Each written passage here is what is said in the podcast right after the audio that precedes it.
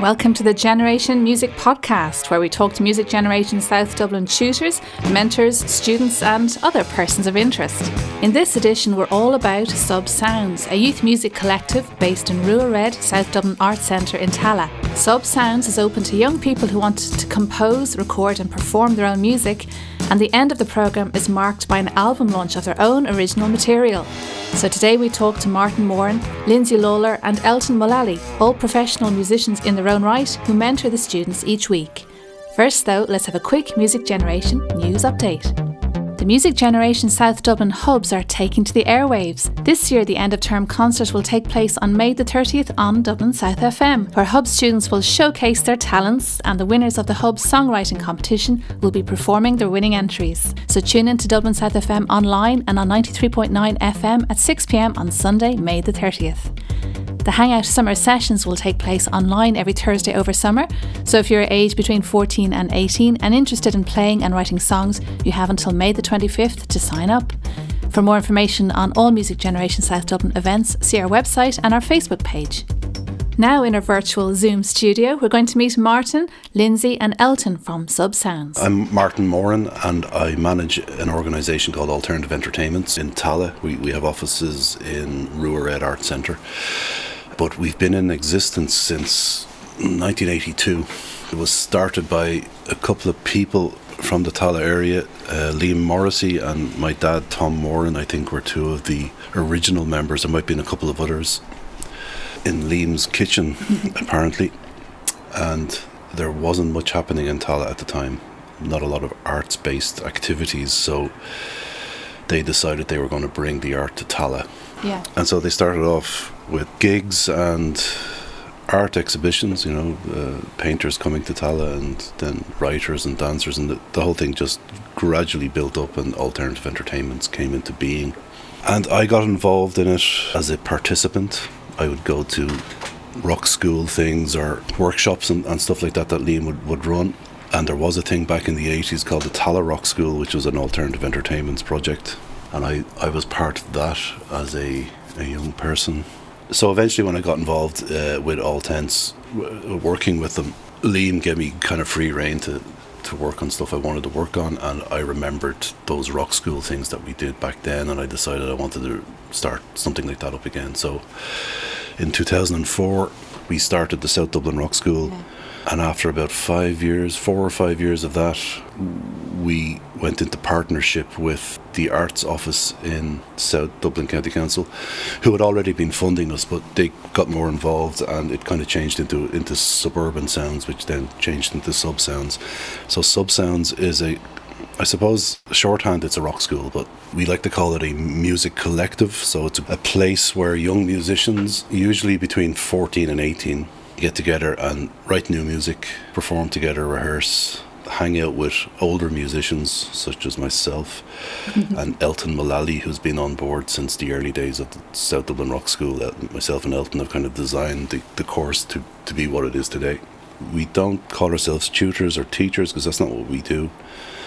We don't even lead the sessions. The, the young musicians lead the, the sessions, and we become just alphas in the corner who who've been through it and we know what what to do. You know. Yeah. Well, whether we know what to do is questionable, but we've been through it and we've got ideas, and they can take those ideas on board if they want, or sometimes they do and sometimes they don't. But in the end, we we put together an album usually every year that re- gets released in April with a, a, launch concert in, in the venue in town.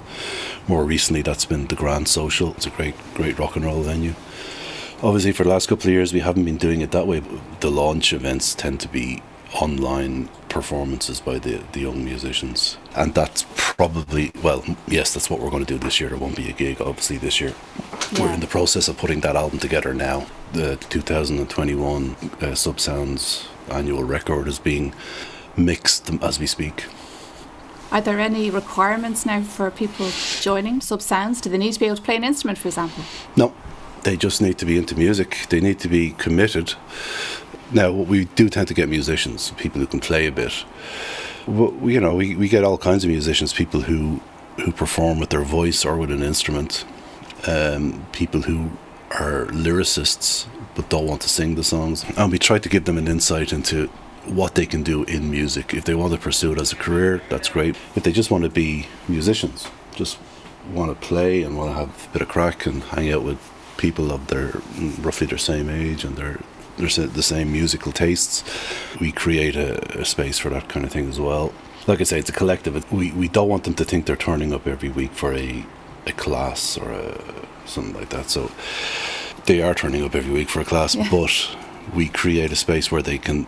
We hope that they meet during the week. We um, provide them with free rehearsal time when rehearsal space is available in Rua Red and it continues past April. You know, over the summer now, we've recently started introducing extra uh, releases, like albums and EPs that we, we've been putting out for the last couple of years, and it's, going to be the same this year as well. So it continues on as a thing beyond the confines of a, a simple schedule.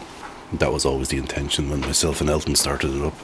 And I suppose um, being exposed to different musicians and different instruments, is there an opportunity for students to try out drums or try out guitar or different keyboards or anything like that? It's more than an opportunity. We insist on it. Yeah. We encourage that, and we put people who have never played drums on on drums on a song. Yeah. And they may not end on the, up the finished recording, or they they might, or they might be doing percussion if they haven't played keyboard, we give them a, a synth line or a, a melody line, or we show them how to play chords. Uh, same with guitars. With all the instruments, we try to get everybody to do some singing. We don't force that, but we try to encourage them to, to get an experience of all the instruments and all the aspects of putting a record together.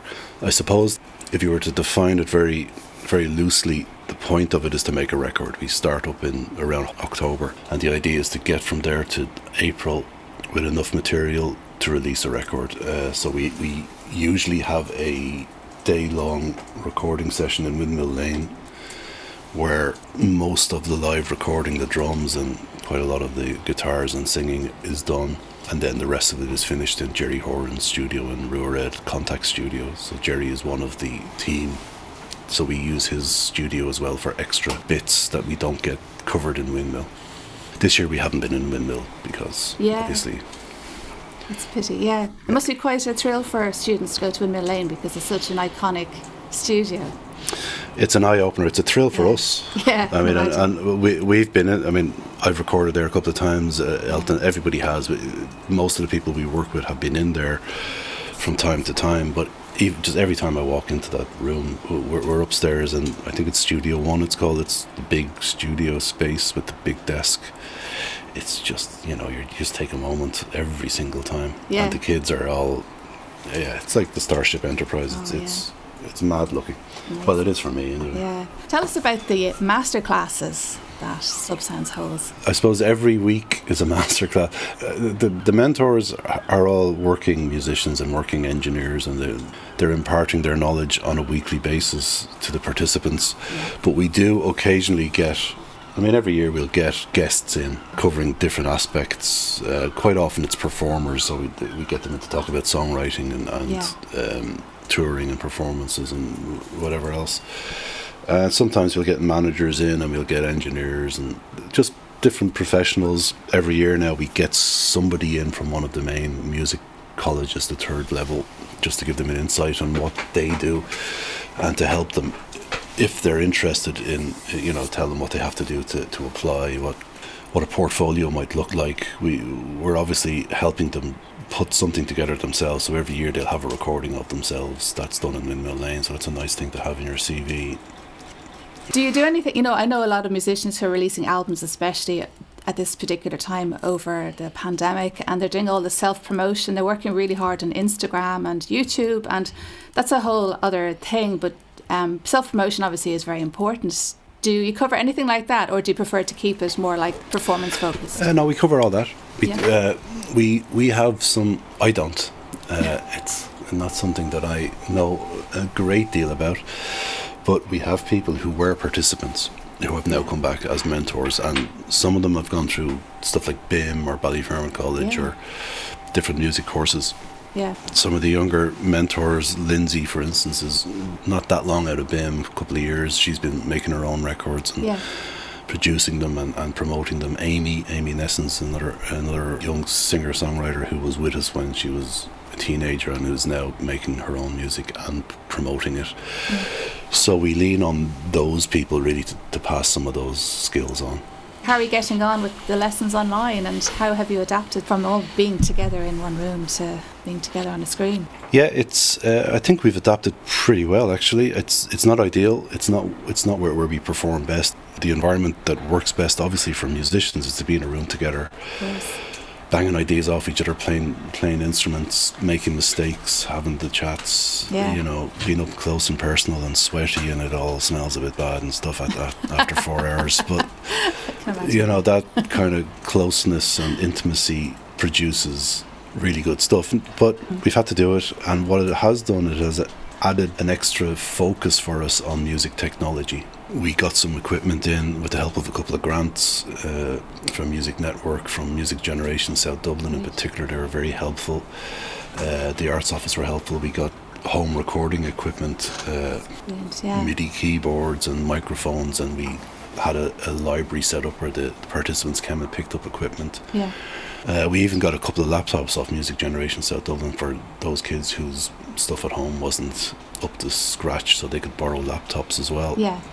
Great. And we based it all around that on uh, using free, you know, free music technology software that you could get online and not have to pay for. yeah. Yeah. A lot of the album was recorded at home like that. Amazing. Uh, you know, it's not ideal. We can't do live performance, and that's a big part of what we do. Yeah. But it, I, you know, I think the, the quality of the songs is just as good as it was. You know, and it's a big part of music today that people make albums in their bedrooms, and it's a lot of s- self-production, and, and right. uh, it, it's good for them to get that experience as well. Yeah. Absolutely. What does Subsounds offer young people that maybe they wouldn't get elsewhere? The main thing we offer is just a, a place to hang out and play music. We say this every year, and every year it's true, and it's a cliche, and it sounds a bit boring, but it, the thing they get out of it is confidence. They become more confident after six months, and then quite a few of them, if they dig it, they come back year after year, to two or three years, some of them depending on what age they start. But it makes no difference, even if that isn't the case. It's just confidence. It's it's knowing that you're as capable as anybody else in the music industry of doing something. Because they, they, they're looking at people that they admire, I presume. You know, Billie Eilish, or maybe before her there was Taylor Swift. Uh, I suppose Ed Sheeran is still somebody that people would, would cite. And they're roughly their age, you know. There's no reason why they can't do it. And, and to be honest with you, I say this every year, some of the songs that are produced for our records are better than anything that those people have ever written. Yeah. Yeah. I firmly believe true. that. That's but I'm a grumpy alpha and I've got opinions about music like all the grumpy alphas. Last year we did an album in the summer and it's called Jemz. Yeah. J E M Z and it featured four of the young female songwriters that we've had on the course over a couple of years. So we showcased two songs from each of them. That's right. And the songs on that album are just incredible. It's just so talented. It's such a good, Yeah. a good showcase. And the the added thing about that record was it was done in lockdown, so they had to record a lot of that in their bedrooms. yeah. Amazing. And then we had to do some work in studios. We got them in to do vocals, I think, for one or two of the songs, but a lot of it was done on their phone and stuff. Obviously, good production is important, but if the song is good enough, Mm. it just shines through. So there's a couple of the songs on that Jemz album that just blow Yeah. you away. And I mean, our, our emphasis is on original music. We don't do covers, but Mm-hmm. last summer we did a covers album uh, of protest songs called "Declare and Protest." Yeah, that was interesting. And the performances from some of the kids on that it's just amazing Yeah. amazing uh, uh, how they interpreted old songs like old john lennon and dylan and protest songs from from the ages uh, it was just it's very impressive wh- wh- when you you give them free reign Yeah. to do what they want and you don't really get in their way the results are amazing Yeah. That idea of protest songs is not something you hear about very much these days.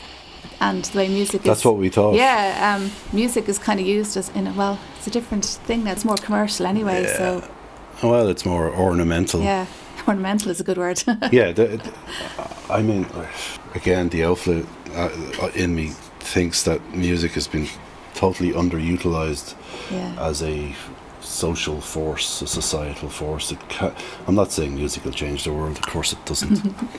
but, you know, you think of Bob Dylan on the steps beside Martin Luther King in That's right. 1963 when he made that I Have a Dream speech.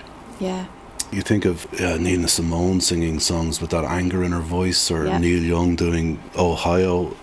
I mean, all these songs become a focus point for people's anger and disillusionment. Yeah, yeah. There seemed to me to be a little less of that. Mm. Now, having said that, we featured some more recent ones. I know Hozier did a song, uh, Nina Simone is mentioned in it. Oh yeah, Nina Cry Power. I think. That's quite recent. That was a great song. Yeah, and yeah, A little bit further back, we did Just a Girl. Oh yeah. You know, that, that song, which is yeah, another protest song. So they, they still exist. yeah, Just yeah. seem to be a little less of them. I don't know. yeah. Uh, And they're a good outlet as well for people to, you know, especially, you know, yeah. these days. Well, these kids, they they were, like I say, about 15, 16, they were being Yeah. introduced to this idea and they really warmed to it. They loved yeah, it. And yeah, one of the young performers, Megan McGarry, who's a prolific songwriter, wrote a protest song for the album called Snake That's Pit, right, which was a real lashing out at politicians in Ireland uh, about a number of things, but in particular their immigration stance. So uh, that was amazing to be Mm-hmm. Part of that, just to hear that that anger from a, a young person. Hi there, can I speak to you just for a second? Cause every minute of your time is precious, it's running low. Right now, someone's mother or brother was taken because a man in a suit needed space, so they had to go. Tell me how we spend all our money so wisely on a faulty printer or some coffee. I wanna know. But when we question what they are doing about refugees or how there's people dying waiting in A&E, they don't wanna know. If you don't have money, you don't have fame, you're already losing, get out of the race. Nobody questions, nobody cares. If you don't make a sound, they won't know that you're there. Many thanks to Martin Moran for talking to us. A short clip just there of Megan McGarry and Snake Pit from the Sub Sounds Declare and Protest album. Up next, we're talking to singer, songwriter, and Sub Sounds mentor Lyndsey Lawlor. So, you were a past student of Sub Sounds. I was, Then you returned as a mentor. So, you've seen it from both sides, which is kind of a unique position. So, can you tell us a little bit about how you got involved to start with? Yeah, um, it's been really nice to see myself come full circle in it. And I think that's why I enjoy working on the course is that I know what it's like from both ends. So I kind of started Sub Sounds, I think, when I was coming up towards my junior cert. And I didn't realize that it was a songwriting based group. So I thought it was just, you know, the you know, music group, you go in, kind of play a couple of covers or whatever. Yeah. But I remember I arrived in on the first day and they turned around to me and they said, Do you write songs? And I said, Oh, no, I don't write songs. And then, well, they said, Well, you do now. Oh. And I just went, Okay, no, I guess I do now. and funny enough, I went home and I wrote a song and it kind of was that simple. And Sub Sounds is great for showing you your potential. Like, because it's so easy in life to say, Oh, no, I don't do that. I can't do that. Geez, I wouldn't be able to do that, you know? Mm. And then when you try, and then when you kind of are given the tools to do it, you're kind of blown away by what you actually can do. So, yeah, I went in, I was in Subsounds for a couple of years. Yeah. Obviously, then changed my career path. I was previously um, considering being an Irish teacher. I was always very big into Irish. And it kind of just changed me in the way that this is actually what I want to do. I love this so much that I want to do this for my whole life. Yeah. So I went on from Sub Sounds to go to BIMM and I did four year degree in songwriting and commercial modern music. Amazing. yeah. And I feel like if I did any other college course, I would have struggled and potentially dropped out. But I just loved every moment of music college. It was just exactly what I wanted to do.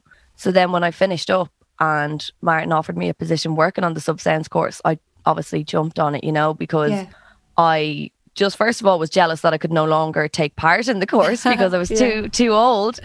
Um, but just to be back in the room, just the vibes, it was always just such an amazing creative atmosphere. There was no formalness to the music. It was always just you play it, you play what you feel, you say what you feel.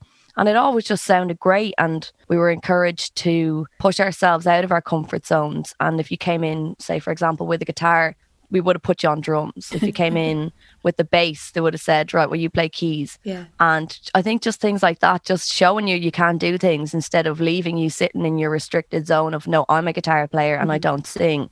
It was always encouraging to to bring you out of your comfort zone and the confidence I think that I gained anyway from Sub Sounds is just crazy.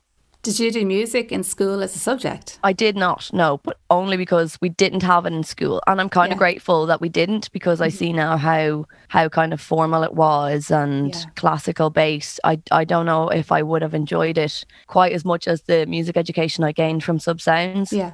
So you think that maybe Sub Sounds was better preparation for the course at BIMM? But I think what Sub Sounds would have done to prepare me for BIMM is that collaboration is a big thing, especially in first and second year, where you're put into groups with people that you've never met before. Mm-hmm. And you have to go out and find yourself a rehearsal room, maybe five of you in a group, and make a song together and get it together and rehearsed in one week and get Yeah. back in and perform it on the following Monday.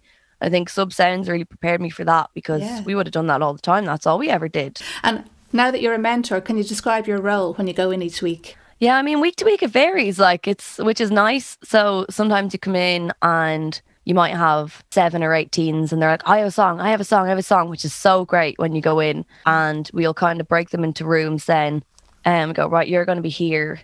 What do you need? Okay, you need a bass player, a drummer, a guitar player. Right. Okay. Do you want to be the bass? You want to be the drum? You want to be the guitar player? Familiarize them with the arrangement of songs, how rehearsal work, how you should not play through the song every single time. If you think there's mm-hmm. something wrong, stop it and go, something's not matching here with that bass and and whatever, you know. Teach them how that kind of uh, goes and how to run a rehearsal essentially. Sometimes you come in and there's no songs. Nobody has a song, especially early on in the course. I think people a mm. lot of time do have songs, but they're they don't want to come out and say it yet. Yeah. Then we'll kind of workshop and I think those workshops I think were amazing for me anyway, that you're like, wow, this is how quick a song can come together, how easy a song can come together, just like picking up a guitar. Right, you play three chords there, you sing something over that, throw a drum beat over that, and then it suddenly it just gives you this rush of adrenaline. You're like, oh my God, this is great. Like, Did you go into Windmill Lane, do any recording there? Was that part of the course back then?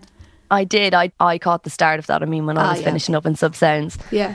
which was great. But yeah, when I go in now as a as a mentor, I'm like, this is amazing. Like it's Yeah. an opportunity that is you'd never get. I don't know. It's just like such a good experience, and I think from such a young age to go in and experience a studio of that level, Yeah. I think really sets you up for your music career because you're on the highest level, really, essentially. And having to deal with sound mixes, you can't be making loads of noise in the studio like you can in a rehearsal studio. How to tell the sound man what you need. I need more vocals in my headphones. I can't hear myself. You know, learning all of these kind of ins and outs of how a studio works. And then once you go out on your own and you don't have mentors to look after you, you have it. You know, I've done Yeah. this before and you're Yeah. confident and I think the experience part of Sub Sounds, it's just like a mini music career Yeah. that when you do go out into the real world, you know how a gig works, you know how to sound check, you know all of these things. And I think, yeah, they're all really great for for pursuing your music career following on Mm-hmm. from that. The whole idea of the Subsounds Collective was that you'd all be in a room together making music, and that hasn't really been possible uh, over the last year. So, how have you and how have the students adapted to that?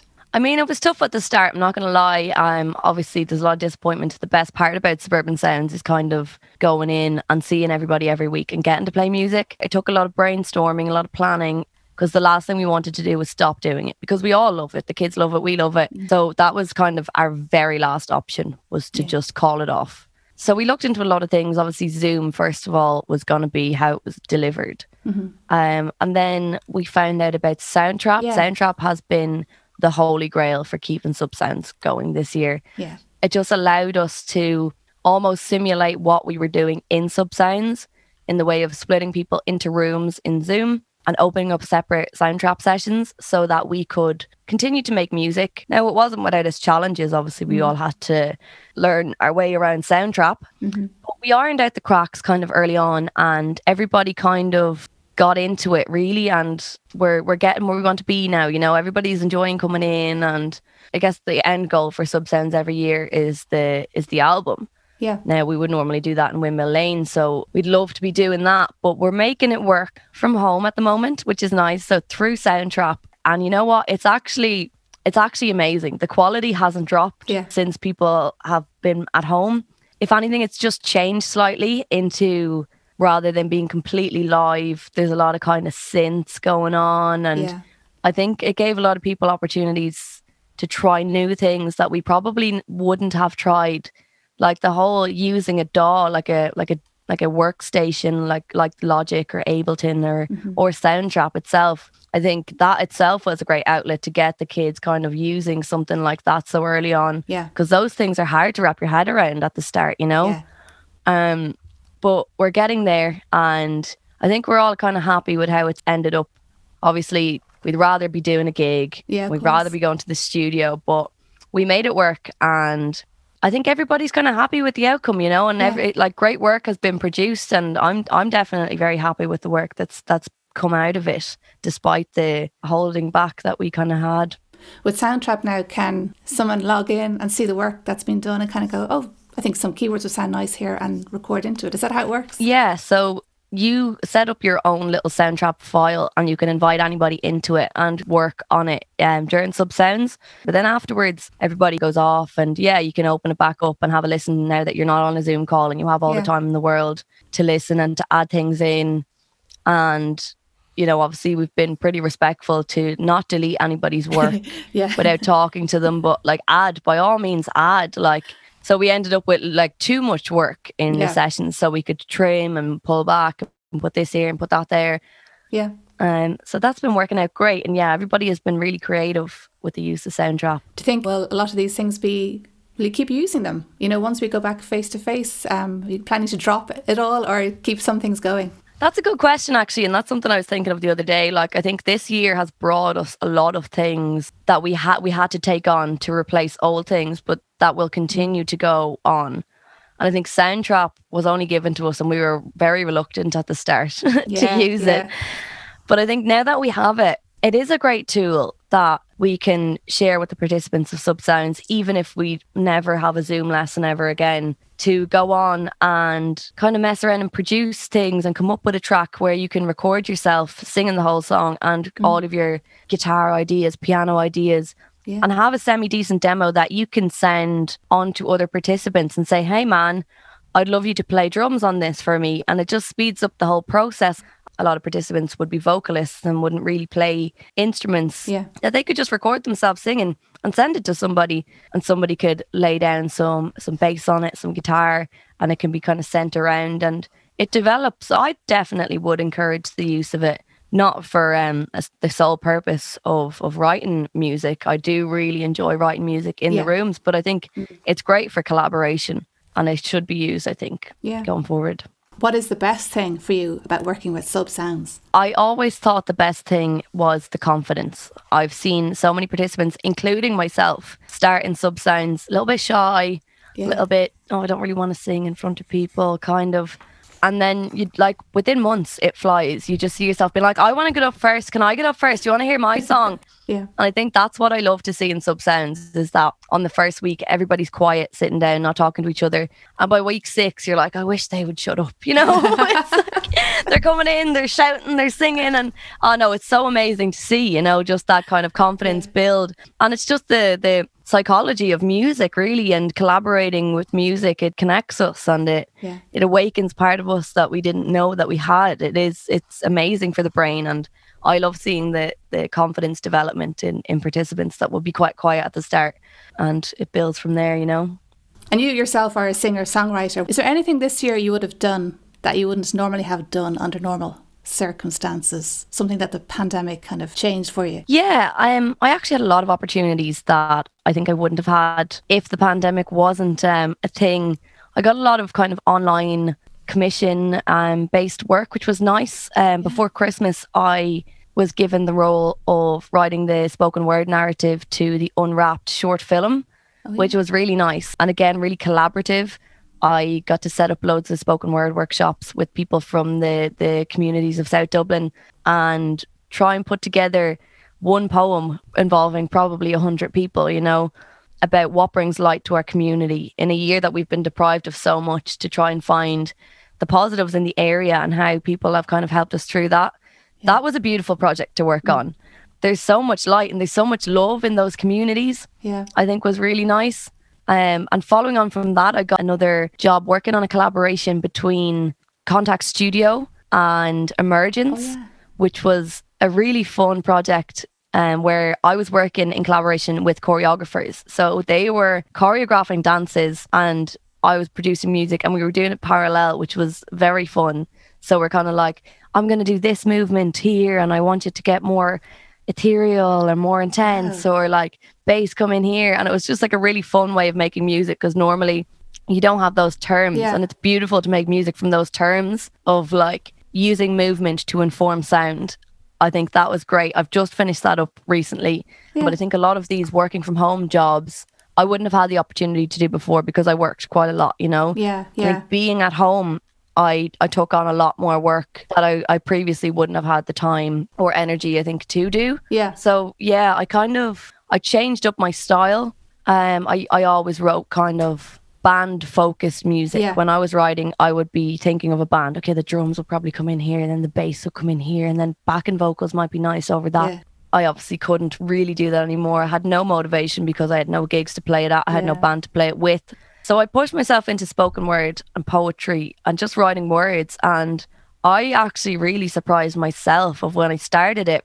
I had so much to say Yeah. and just I didn't I, I wasn't aware of it you know I started Yeah. talking and I was like you know what I actually have a lot of things that I want to say and think because I didn't write for so long it just kind of flowed Yeah. and I got into that I started making workshops for that I'm currently making um, another workshop that I have to do at Crinan and Og not everybody might feel the same way about it but I think it has big healing factors of you know obviously counseling first of all is talking Mm-hmm. to heal yeah. spoken word is talking and everybody can do it. You know, a lot of people are threatened by singing and oh, I don't want to sing in front of people. It's a bit kind of scary and I totally understand that. It's hard to sing in front of people. Yeah. Yeah. But I think speaking everybody speaks. You speak from the moment you wake up in the morning until you say goodnight. You know, it's Yeah.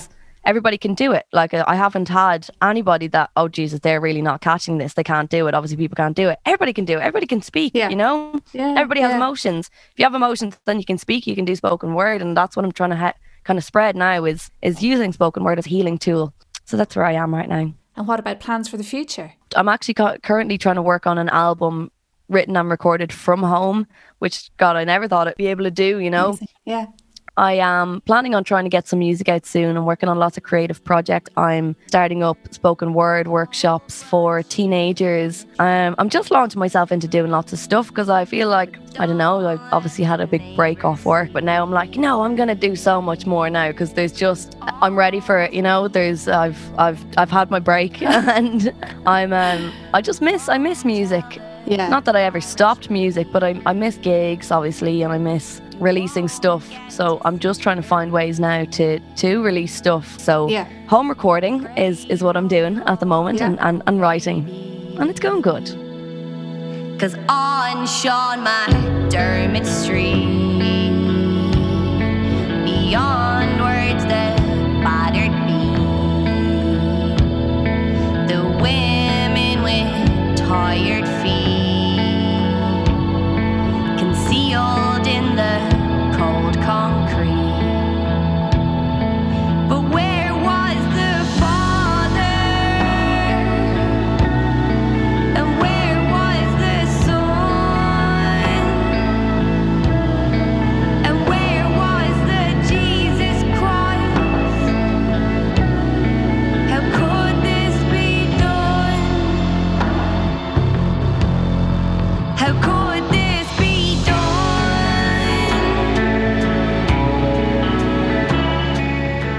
Thanks to Lyndsey Lawlor for joining us today. That was No Teeth from her EP Sake. Finally, now we're chatting to Elton Mullally, mentor and co founder of Subsounds. So, you started what was then known as the South Dublin Rock School with Martin Moran in 2004, and then it changed its name to Subsounds. How has it changed, in your opinion, over the years? How has it changed? I suppose in some ways it hasn't really changed at all because it's still no matter what we do to the the model of the delivery of the of the program, essentially we kind of see the same thing happening every year, which is why we love going back and doing it with the kids. So in one way, it's a group of kids who have some kind of interest in the arts or being creative or music or whatever it is, and they come into this group environment. And then by the end of it, they come out with a whole bag of skills. Um, and whether they take them into onto a music career or not is it's irrelevant almost. It does it's not really the thing. It's about nurturing the kids really. And that's always, I'm sure the other lads have mentioned it, that's always been the most Yeah. rewarding thing consistently over all the years has been watching some kids come in Yeah. shaking with nerves, some of them at, on the first week, not able to maintain eye contact, they're so shy. Um, and then six months later, they're up on stage rocking out with a, you know, a bass guitar in their hand or something, and it's it's it's amazing. So from that point of view, actually, which is the central kind of core of our ethos, I suppose, that that that has never changed. What has changed, I suppose, is the, the size of the thing. Um, it has it received increased funding over the years, which has been fantastic. Like when me and Martin started it, we were in a crummy little office in a community centre somewhere in Tallaght, and we had nothing. It was and Martin, a couple of guitars, and, and some really keen young dudes, you know. Now we're in the fortunate position, you know, it, Yeah, it grew yeah. when it moved into Rua Red, it grew again. The facilities were there. We got some funding, uh, South Dublin County Council. Then Music Generation came on board in the last few years, and that's been amazing. But essentially, it kind of feels the same to me, to be honest. It's just bigger, brighter. um, our facilities are better. Our, our our instruments and stuff are, are better, and we're we're we're much better organized as well over the last few years. We've Yeah. had to be as it's grown, you know. And where did you get the idea from? Had you experienced anything like a rock school and you just thought this would be brilliant? I want to start up one of my own. Is that? No, uh, well, I went to Ballyfermot uh, Senior College, and Okay. that was called Ballyfermot Rock School at the time. Yeah. Um, so I, when I did my leaving cert, I went to Galway, went to UCG, Mm-hmm. and I did an arts degree there in bizarrely economics and geography. Uh, Okay. I was a very, very confused uh, young man when I left school, and there was Right. wasn't much guidance. I'm from Athlone. Yeah. There was a Christian Brothers school, and their guidance was pretty crap. Sure, And yeah. even though I was interested in the arts and I was interested in music, what I, I kind of didn't know myself I was, and I, I, I could have really done with somebody kind of taking me aside and going, "Why don't you kind of head this direction, something creative?" But that wasn't spotted at the time, so I went and I did a, just a kind of a broader thing with arts Yeah. economics I could nearly killed me. You know, I didn't even do it at school. And then I came out of there and I was like, I'm not going back studying. Mm. And then I started writing songs, a couple of little songs on, on the guitar. And then I started going to gigs. So I was quite late when I started going to big gigs. And I went to, a, I remember going to a gig in Dalymount Park when I was about mm. 16. Faith No More, I think. Like they were my favorite band at the time. And I remember going, like, and I was a very shy kid, but I was like, I could do that. I want to do that. So what I decided to do after I- went to college was I came straight to Dublin and I joined the music school. So I- I did go through a kind of a rock school model, but I don't think that had any bearing on, on, on our reasons for doing it.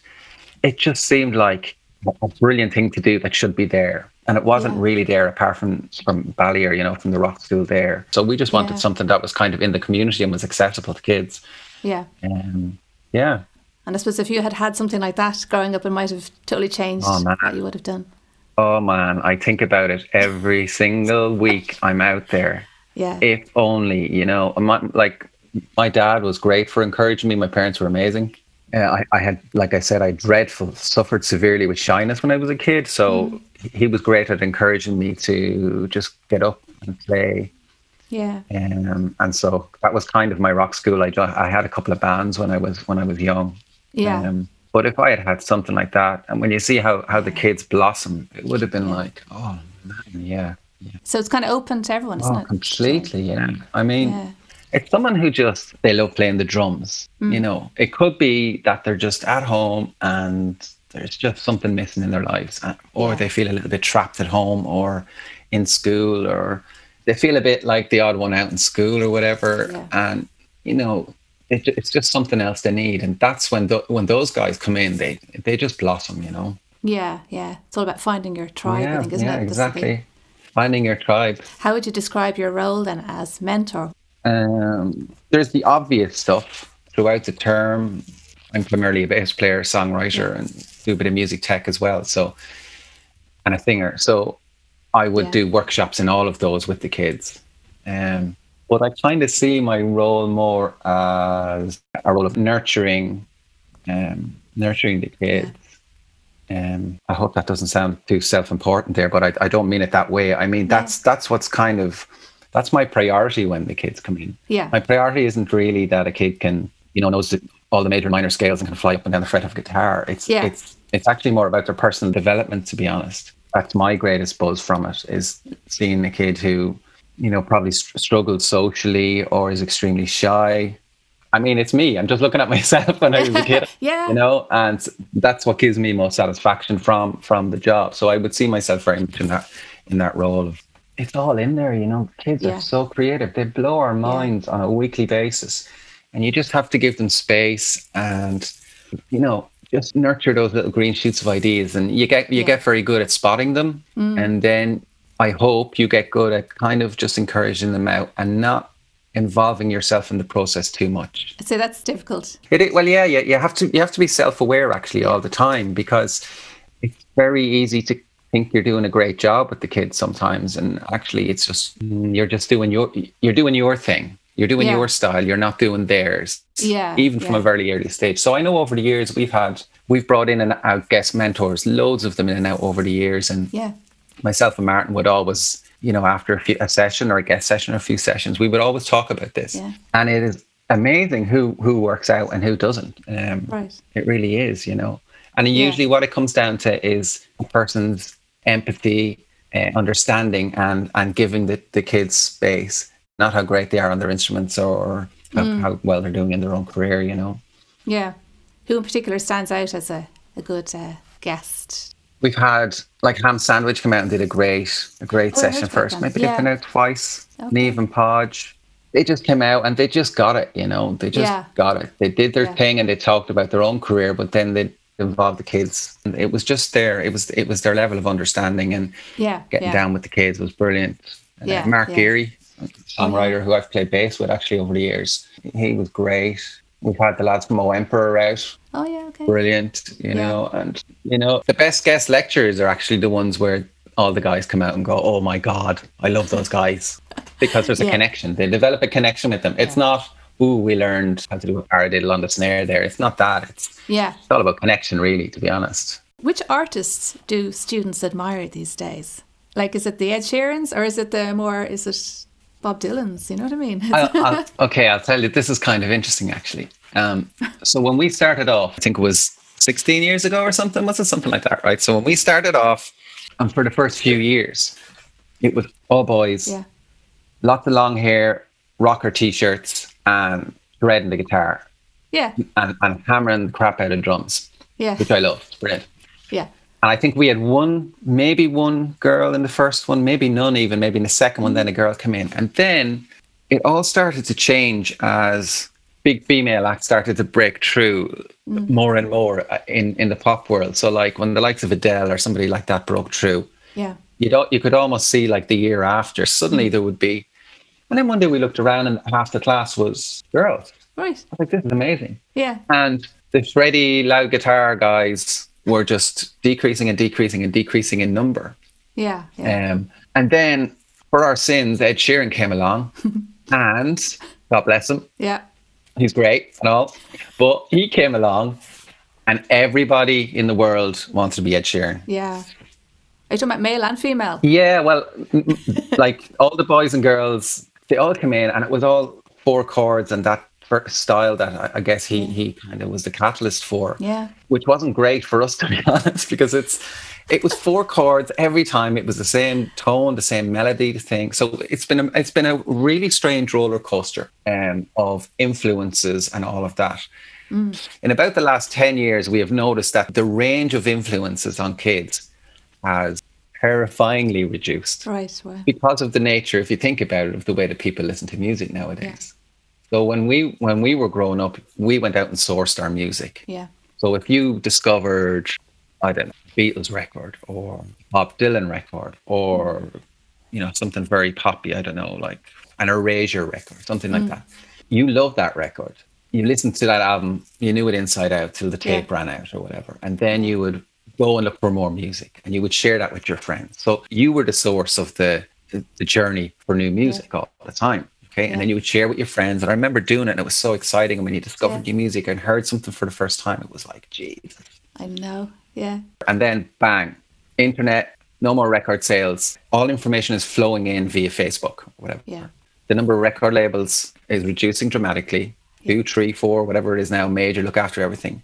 So all the kids are listening to the same thing. Everybody is listening Yeah. to the same music. Yeah. So then we realized that there was you weren't getting that um, mixture of indie kids, emo kids, rockers, um, somebody maybe with a kind of a classical background, maybe a bit of jazz, maybe or whatever. You, you weren't getting that anymore. It was all Yeah. morphing into. They were all morphing into one Yeah. one generic little pop star. yeah. And so that was a challenge for a few years because we'd be like, lads, please no. And then they'd come out and write their own songs and they were better, you know? Yeah. Yeah. Yeah. Um, but actually, I mean, that's changed. That's starting to change again in the last few years, thankfully. I mean, the diversity is is is Yeah. is great. Great. Yeah. And they seem to be listening to more diverse music as well. When answering your question, I don't know who the big big stars are at the moment, but th- there was a time when it was just like we we always open with a, a group class, we Yeah. getting to know the guys, and we'd say, "I have two tickets for you here. Who do you want to go see?" And you you could honestly get seven or eight Ed Sheerans, a few Eminems, Oh, yeah. and Little Mix or whoever is, is a recent one as well. So, yeah. but over the last few years, it's it's it's completely changed. It's like kids are back listening to their dad's records again. I think. I thought the Declare and Protest project was a really interesting idea. Just chatting to Martin Mm. about it as well about the protest song and how music is very subject wise it's quite superficial these days really there's no strong messages being sung about so it was an, an interesting idea to kind of maybe open their eyes and the listeners eyes to something a bit different. Maybe we could Absolutely. using the music that way again yeah. Because you want the kids that's kind of the point. That's the kind of the point of the music. If kids are, are you know if kids are having a tough time in school let them write and sing about it. If they're if they're having internal issues about their sexuality if they're having issues about their their place in their among their friends if they're having issues at home with the addiction issues at home the family whatever it is Yeah. let them belt it out and get get crazy in the music because that's that's what works it's, you know it's cathartic it, it always has been so yeah and you see yeah. it you see it working for them you know you really do And it's so important now to have a kind of creative outlet as well with everyone stuck at home, I suppose. And Mm-hmm. but just yeah, general, you know, the uh, the pressures on young people too that they can't kind of channel it. So having something Yeah. like that is, is amazing. It's fantastic for yeah them. It really, really is. The final thing maybe is just to um, ask you about the album that they're going to be hopefully releasing. How is it coming along? How's it sounding? um it is due for release on the 1st of june if i'm not mistaken that's the, the date that's penciled in it's obviously a very different beast than it's been every other year because we've had to do it all online over Soundtrap. Soundtrap yeah which is Yeah. which has been great you know but it's it's stating the obvious it's not the same as sitting in a room with the guys and, and doing it but Yeah. also if the kids are at a point if the young people are at a point where they're able to kind of some of them are where they'll bang out tunes and they'll, they can bring it Yeah, the song is kind of written. But if the guys have little ideas here and there, and you're like I was talking about earlier, where you're trying to draw out those ideas yeah, and yeah, elaborate on them, Zoom is not the place for it. You know, we we try, but it was extremely extremely difficult. And you know, I really felt for the guys because they're at school all day looking at the screen, and then they're trying to do this on screen as well. So. Yeah, yeah. Yeah. It's tough. But still, there's still a bunch of. I think there's about 20 songs that are being mixed by various Wow. mentors at the moment, and Yeah. and so we'll have an album. Yeah, this year yeah. wasn't this wasn't the same, but the creativity is still there. You know, Yeah, I'm sure it'll still be amazing. yeah, they're they're always amazing. My God, it's we do a showcase gig at the end, end of every year, Yeah. usually in the Grand Social or wherever, and just every year. I'm doing it a long time now, and I shed a tear every year. It is, it's mind blowing yeah, what what they, what they come out with, and it's quite frantic to build up to the gig, and then you, you know, I usually MC it, and I, I'll say my bit, and then I'll come back off the stage and just watch. yeah, It's always yeah. always magical, you know, because Oh, you remember them coming in six months earlier, and they're up there belting it out into a mic, Yeah, you know, Fantastic. magic. Yeah.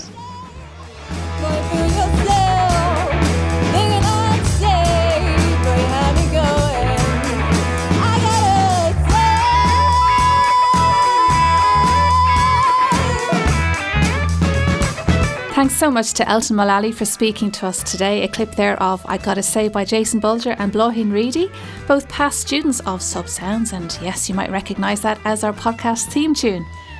Thank you to Martin, Lyndsey, and Elton. Great to hear about the amazing work taking place at Subsounds, and we look forward to hearing the album. In next month's podcast, we'll be talking to the Subsounds students, so do join us for that one. This podcast was produced by Music Generation South Dublin, supported by Contact Studio. That's it from me, Paula McCarthy. Thank you for listening and join us in the next Generation Music podcast.